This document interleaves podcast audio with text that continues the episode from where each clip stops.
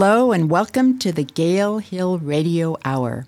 I'm your host, Kate Jones, having a conversation with John Perry, co author of a charming book for cat lovers of all ages. John, thank you for being on the show today. Happy to be here. I am so glad you're here because I'm very fond of the cat that wouldn't purr. I also like its mission, which always has been to raise money in support of animal welfare. In this episode, we'll talk about the real cat on which the story is based and how long it took 30 years for this labor of love to come to fruition. I should first mention that this slim, beautifully designed softcover can be as difficult to track down as a stray cat. There are about 75 copies still available from its first and only printing, and we'll tell you later in the show how to get one of them. As an aside, I admit that I'm making it my personal mission to see if we can generate enough demand for the cat that wouldn't purr to extend its life. Nine printings, nine lives. That would be nice. And all proceeds go to a good cause. So, John, please tell the story of Talker, the star of your book. Well, let's start off by saying that Talker was a real cat, and uh, the whole story, The Cat That Wouldn't Purr, uh, is, a, is a true story, or at least true based. Talker was just a, a, stray cat that wandered into our lives. We had other cats, and uh, and he was auditioning to try and become a permanent resident.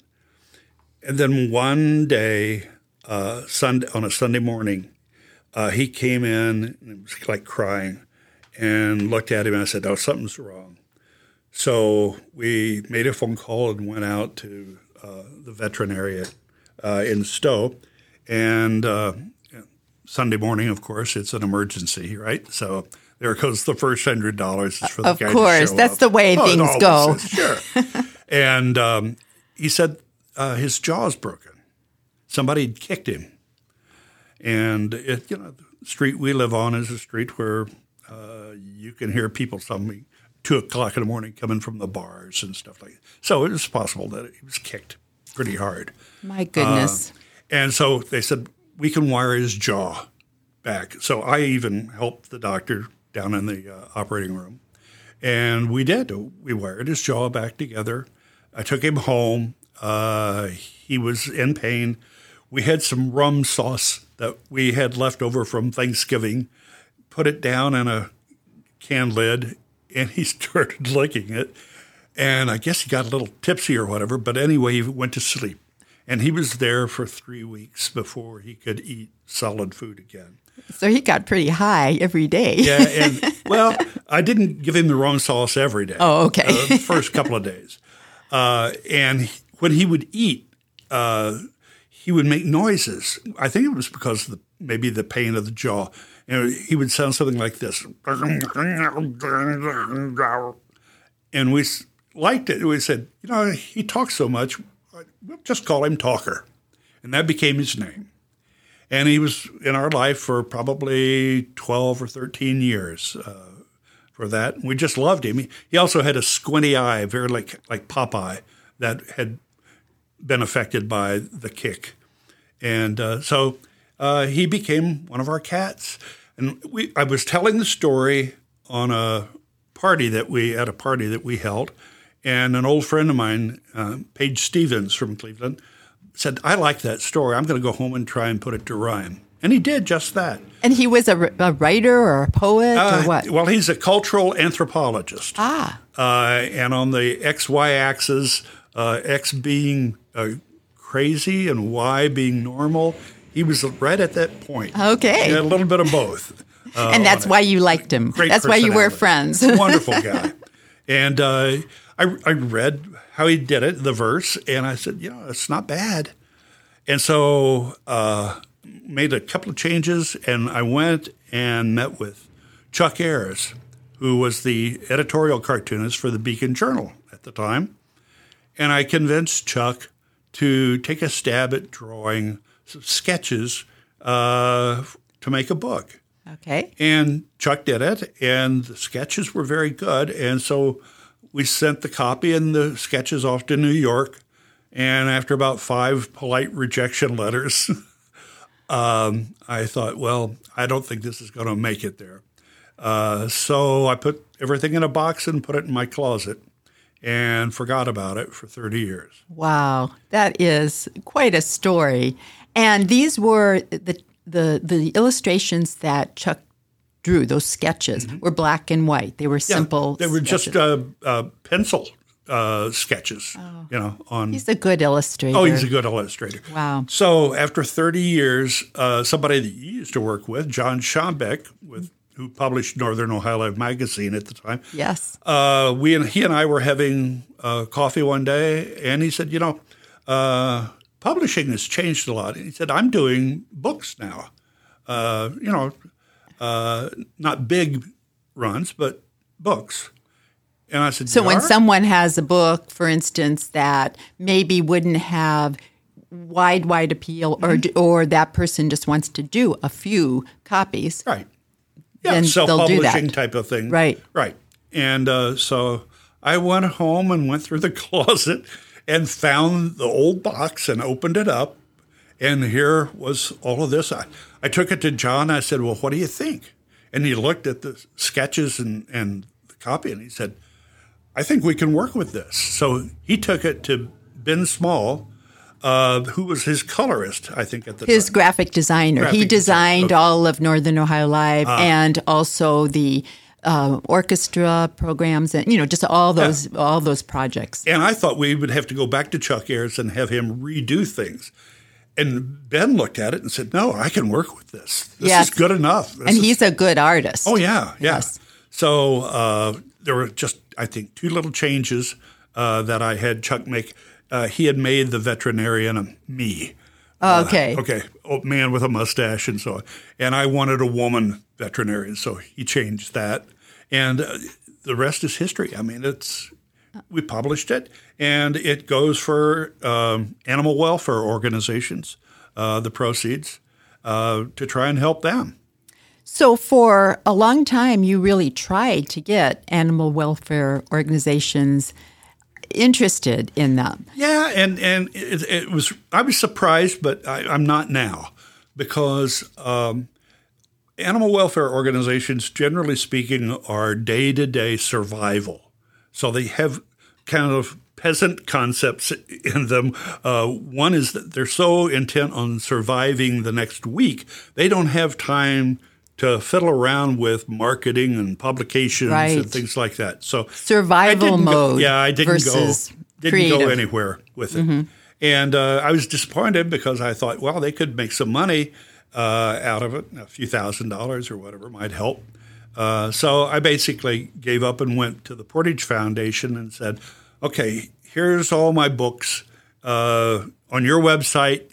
If you just will create Talkers Fund there and if anybody wants to come and make a donation, they can get a, a book. Okay. And all the proceeds went to organizations. Well, now the the proceeds go into Talkers Fund, and then Talkers Fund makes uh, charitable donations right. to the organization. Right. right. Okay.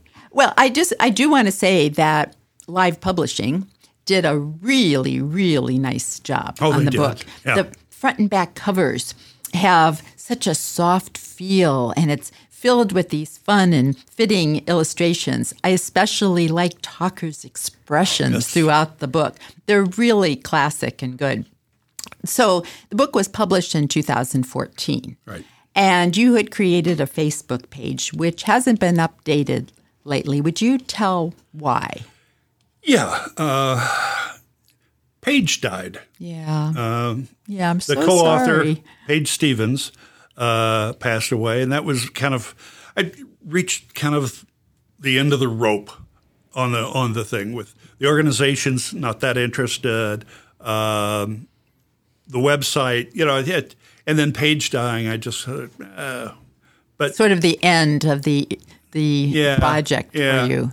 But it's still a good book, and uh, your interest in it uh, spurs me to become interested again. Yes, as well. So well, um, Jeff Ritter, who works for Live Publishing, um, gave me a copy a few uh, now it's been a few years, probably Yeah. just a handful of years, and and I have a lot of books. I always was just I was just I took to it immediately. I really loved it, and um, but of course things get buried, and you know thing you know you have stuff going on and everything but i always meant to reach out to the authors and then when i finally had some time after I retired from Cleveland Clinic, um, had a little bit more time in my life, I realized that um, Page had passed away in uh, 2018, Right. in May of that year, and um, and but I. But I wanted to get a hold of you, and it took me a while to to get around to asking the question about how to do that, and then finally getting your contact information. So it's been a journey for me too. oh, of course, yeah. And the book is uh, it's kind of a Christmas oriented book, so it would really make a wonderful stocking stuffer uh, for grandmas and aunts and uncles. To, Yes, you know, to any send for a cat lover, Yeah. and and to read it to a child, it would you know would be great Oh, to yeah. do that, and the illustrations, and it's just really a fun book, and uh, it comes across to me as a real right now as a real tribute to your friend. Yeah, uh, I mean, he was a cultural uh, anthropologist. Uh, he had his PhD. Uh, he very intelligent man, uh, but never published. Uh, and then it was interesting that we finally got this one published with his name on it. Yeah. And uh, and so he does go down in history as a published author. Oh, that is sweet. Yeah. And you had been friends for a really long time, Oh yes, golfing buddies and uh, I- just crazy in the '60s and '70s. I mean, it was Well, uh, yeah. as so many of us were. He was a crazy Scotsman. Oh, really? oh, so just give us a, a one little um, tidbit about his craziness. Well, we would go out and play golf, and he was uh, he he, uh, he could be very loud when he wanted to be, and he laughed, loved to laugh, and his laugh was just you could hear it all over the place. So, a round of golf, uh, we had fun, but there were a number of people that were very upset with us uh, simply because of the noise level. Oh, yeah. Well, it is golf when people speak in hushed tones. That's correct. but, you know, Not the two of us. I know. I think a good booming laugh is is appropriate Right. now and then. Yeah. Maybe not on the golf course, but I don't know. I'm not on the golf course very often. Well, we were equally bad golfers as well. Okay. so you have to have some fun. Yeah. So, um, would you describe your wife, Mary, and yourself as cat people or in general as animal lovers? No, I think we're animal lovers uh, first, and but when I married her, she had cats and I had cats, so it became a merger uh, in that respect. Which can be difficult sometimes, the merging of cats. But we both believe that in the evolution of life on Earth, man was the accident, and that a- the animals were perfect yeah. and remain so. Well, that's what um, I actually saw a little cartoon one time, and it was uh, there were two lines trying to get into heaven, and the um, animals, cats and dogs and all the rest, uh, just waltz right in. It was open, open gate, but the the humans had to check in and see if right. they were if they qualified. animals are animals. They do what their instincts are. Uh, the fact that they love people, uh, especially dogs, uh, I don't know why. But Maybe they see something in us we can't see in ourselves. They yes, they serve our highest selves. I think we're for most of us, except for people who abuse animals, but for most of us, we do have a soft spot Yes. for animals. So And of course, they can hear a can opener a thousand yards away. they like their food too, for sure. Well, what would you say that Talker brought to your lives? Well, I mean, just the joy of seeing a cat that has undergone such a terrible punishment as being kicked in the head, um, come back and still learn to love people. Oh. Uh, it was amazing.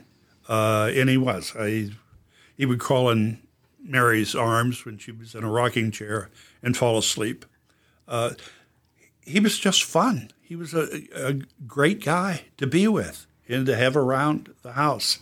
Uh, and we've had so many cats, so many wonderful stories in our lives that, uh, but this one was special. Yes. You know? uh, and the fact that we were able to save his life, uh, I think was something important to us as well. Definitely. Yeah.